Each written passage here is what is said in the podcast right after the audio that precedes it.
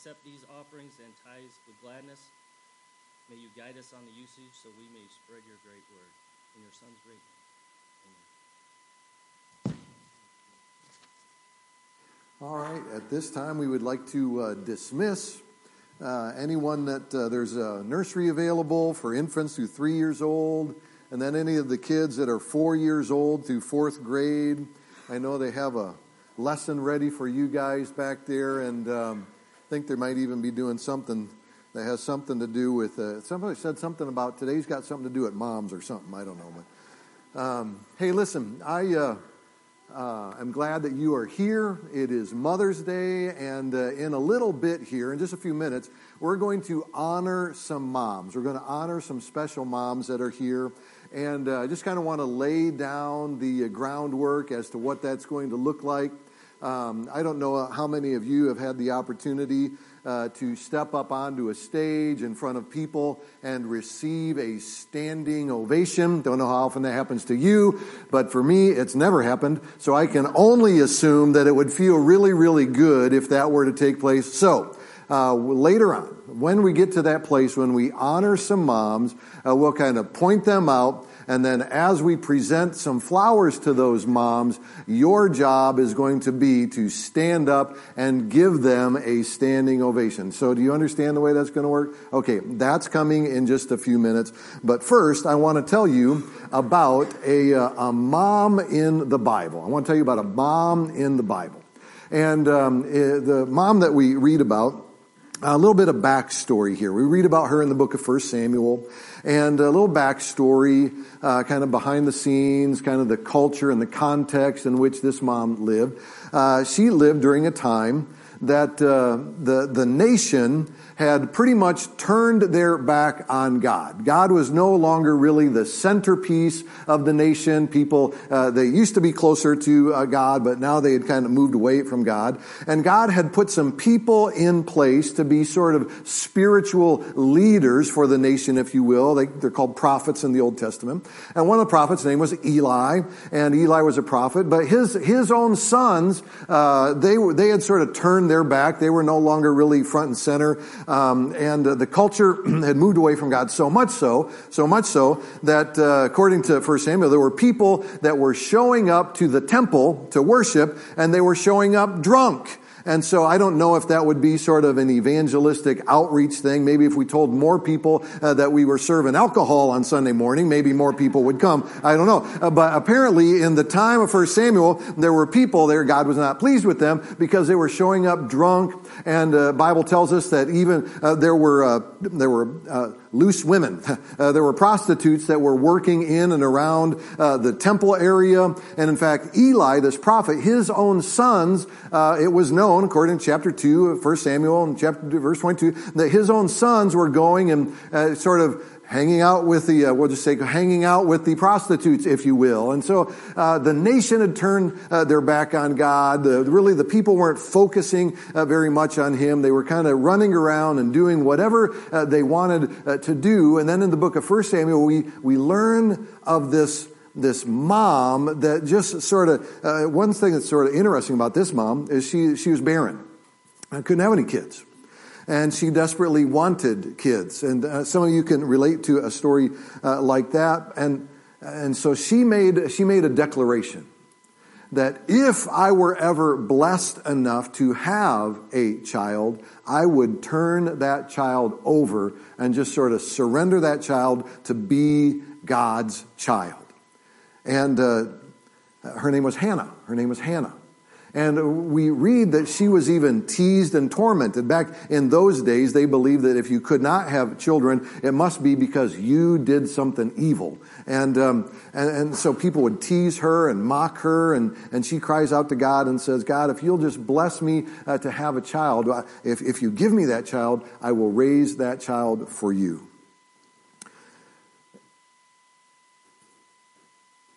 That culture and that brave attitude of if I was blessed enough to have a child, in a culture that seems to be moving farther and farther and farther away from God, to make the declaration that I would raise my son, she had a son, to be close to the Lord and to know the Lord and to turn him over to be the Lord's. What a brave declaration. I think it was brave some 4,000 plus years ago. I think it would even be brave today.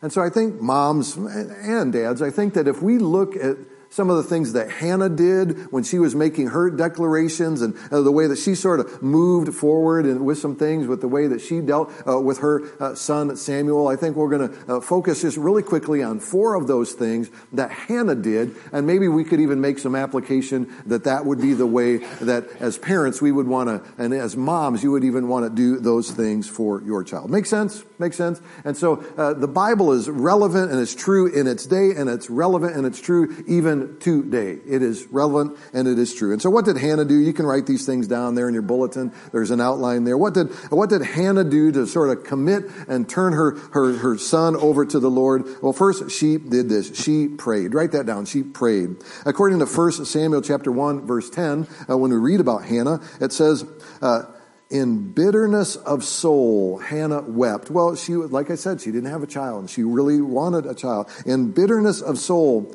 Hannah wept much and prayed to the Lord. Whenever we kind of uh, perusing through Scripture and making our way through Scripture, we see uh, that uh, great things follow a commitment to prayer. Uh, maybe you remember the entire nation of Israel was enslaved uh, by uh, by Egypt, and that Pharaoh was kind of whipping them, and they're probably uh, the the nation of Israel enslaved by Egypt, probably the ones that built the pyramids, and and uh, they were uh, they were under a great deal of torment and torture by Pharaoh, and the Bible tells us that they began to come together and they began to cry out to the Lord, and they began to ask God, "Will you please free us and, and rescue us, and you know, will you will you let people go and they began to pray. And so God sends Moses to them uh, uh, to lead them out of uh, the nation. Maybe, maybe you read about that in the book of Exodus, or maybe you read uh, the book of Acts chapter 16, and maybe you knew that there was a guy named Paul and another guy named Silas, and uh, they were in prison. They were in prison because they were telling people about Jesus, because they were telling people that Jesus uh, should be your king. Jesus uh, should be uh, your Lord. And guess what? Caesar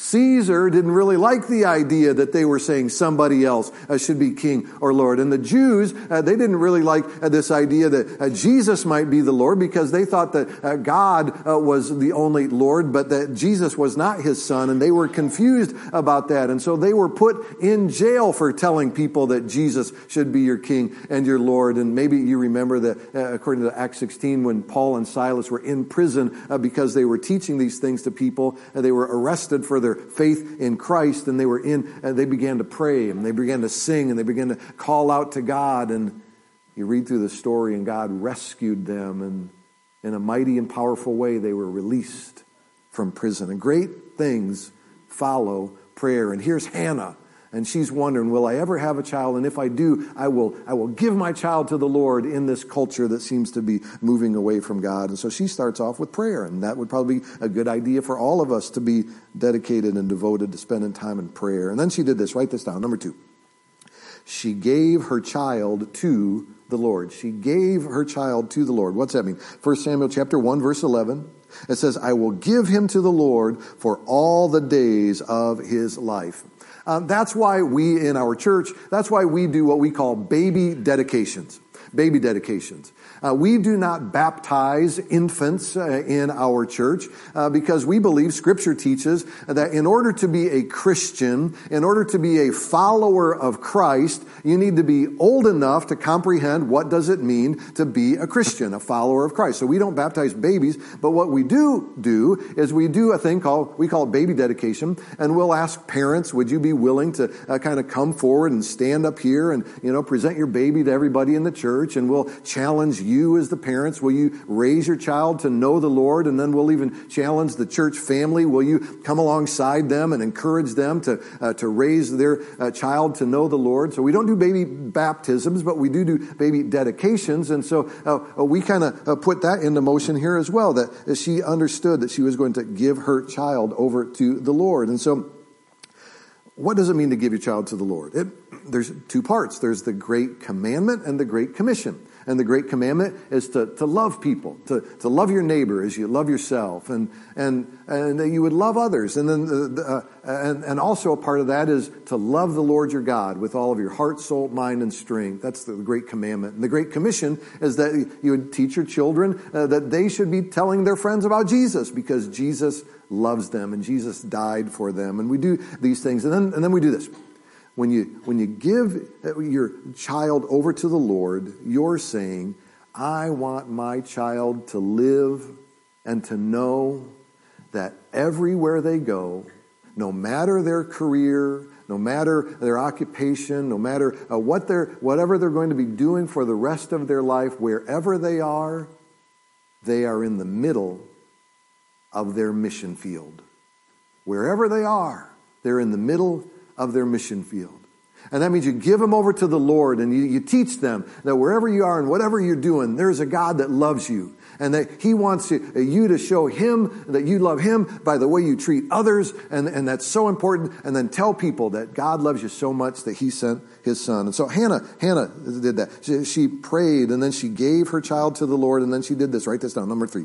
We're almost done. Number three says, she acknowledged the child as a gift from God. 1 Samuel chapter 1 verse 27. Here's Hannah. She says, I prayed for the child and the Lord has granted me what I asked of him.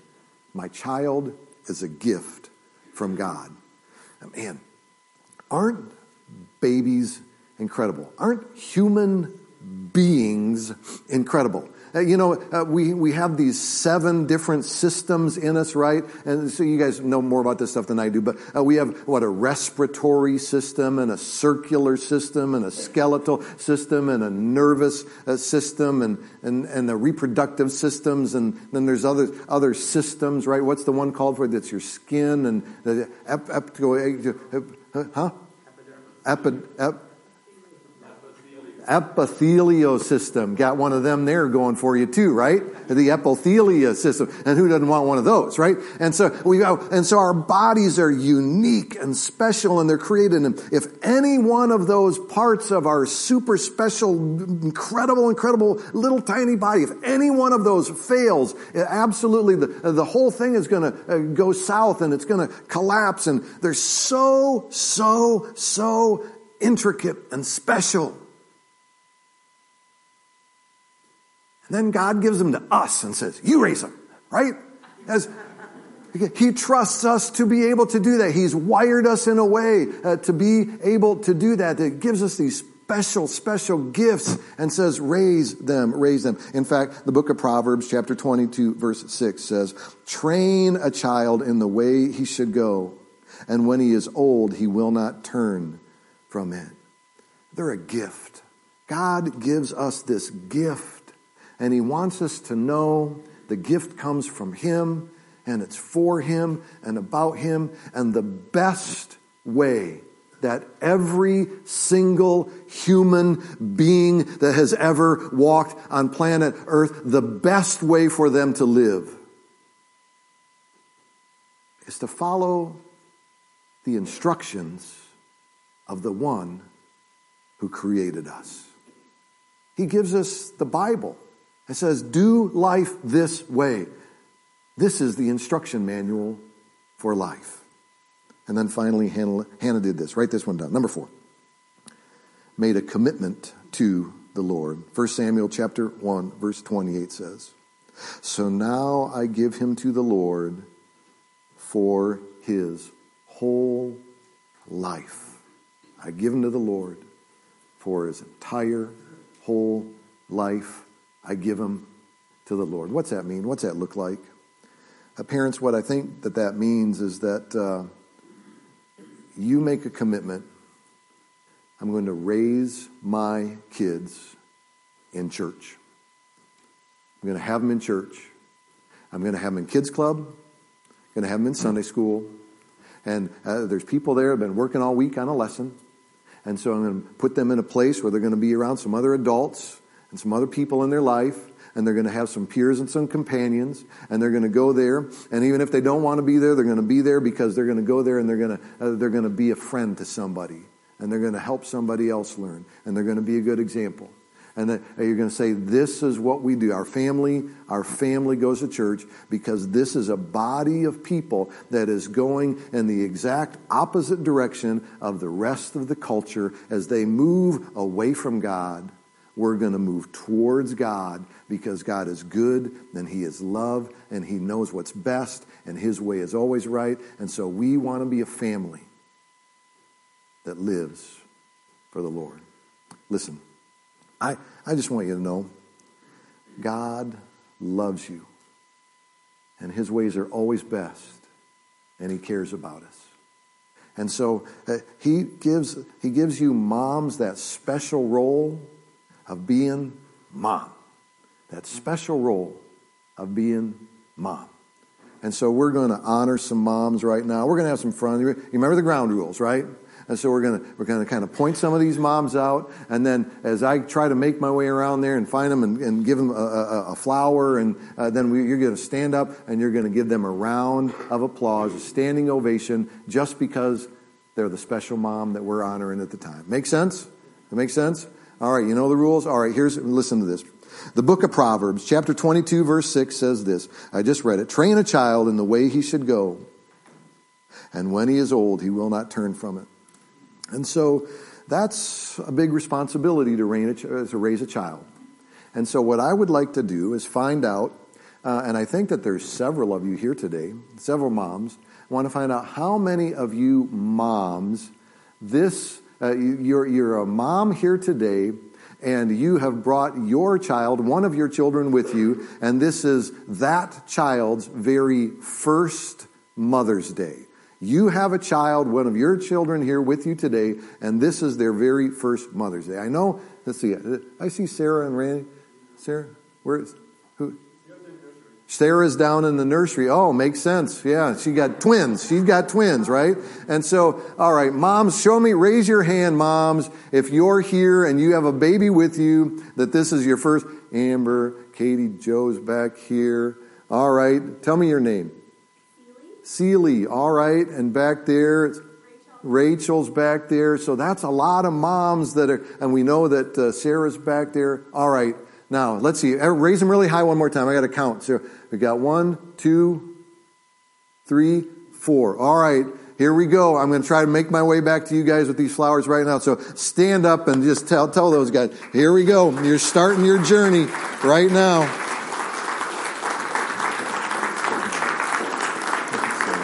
There you go. Thank you. Thank you, thank you. Rachel back there. Good job. All right, here we go. There we go. Keep on clapping. Here we go. Andrew. There you go, Katie. All right, there you go. You may be seated. Yahoo. That's fun, right?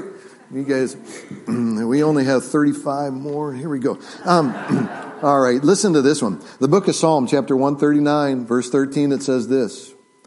Uh, King David wrote this For you created my inmost being. You knit me together in my mother's womb. This is King David acknowledging uh, how unique and special and wonderfully designed we are, and that God is the one that puts all of that together. And so, what I'm wondering is uh, uh, how many or do we have moms in the room right now um, that you are with child. The baby's uh, still a bun in the oven, and um, you got a bun in the oven over here. All right, all right, Micah. All right, you guys know what to do. We're going to go give her a rose. So come on, here we go.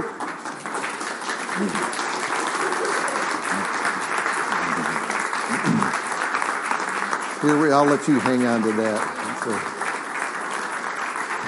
So. All right. What a special deal, man. So. Um, next year, that'll be the new one's first Mother's Day. So, okay, here we go. Listen to this. First Thessalonians chapter 2 verses 6 through 8 says, "We were not looking for praise from men." This is the apostle Paul. He says, "We're not looking for praise of men, uh, not from you or anyone else."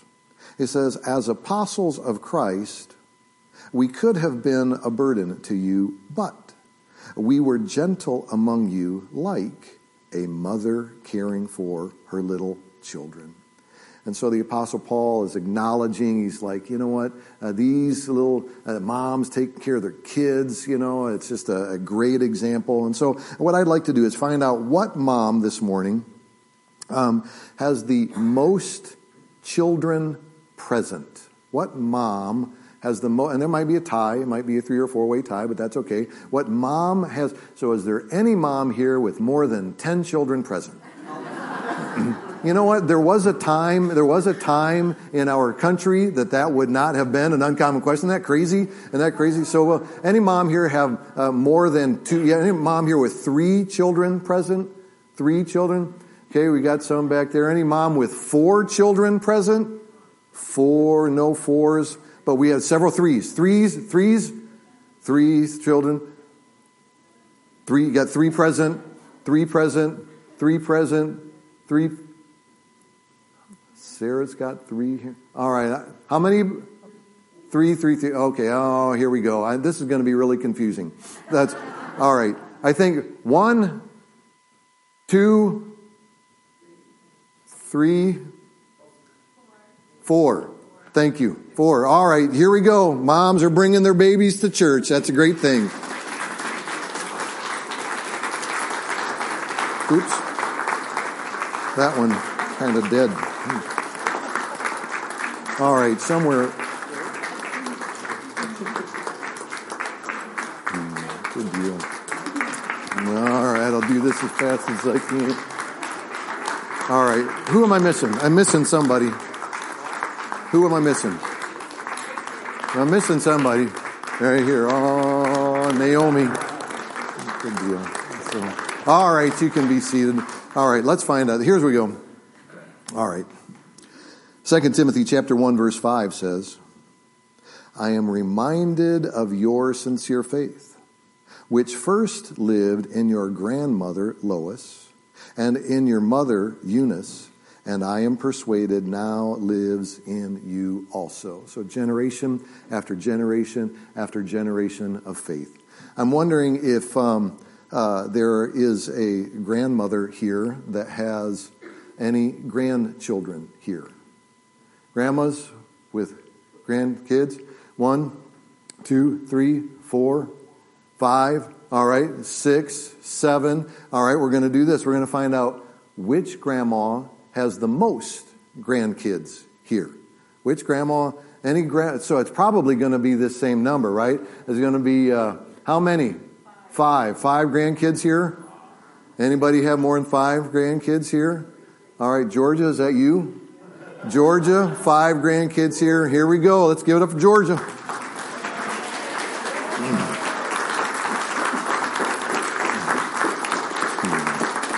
That's great.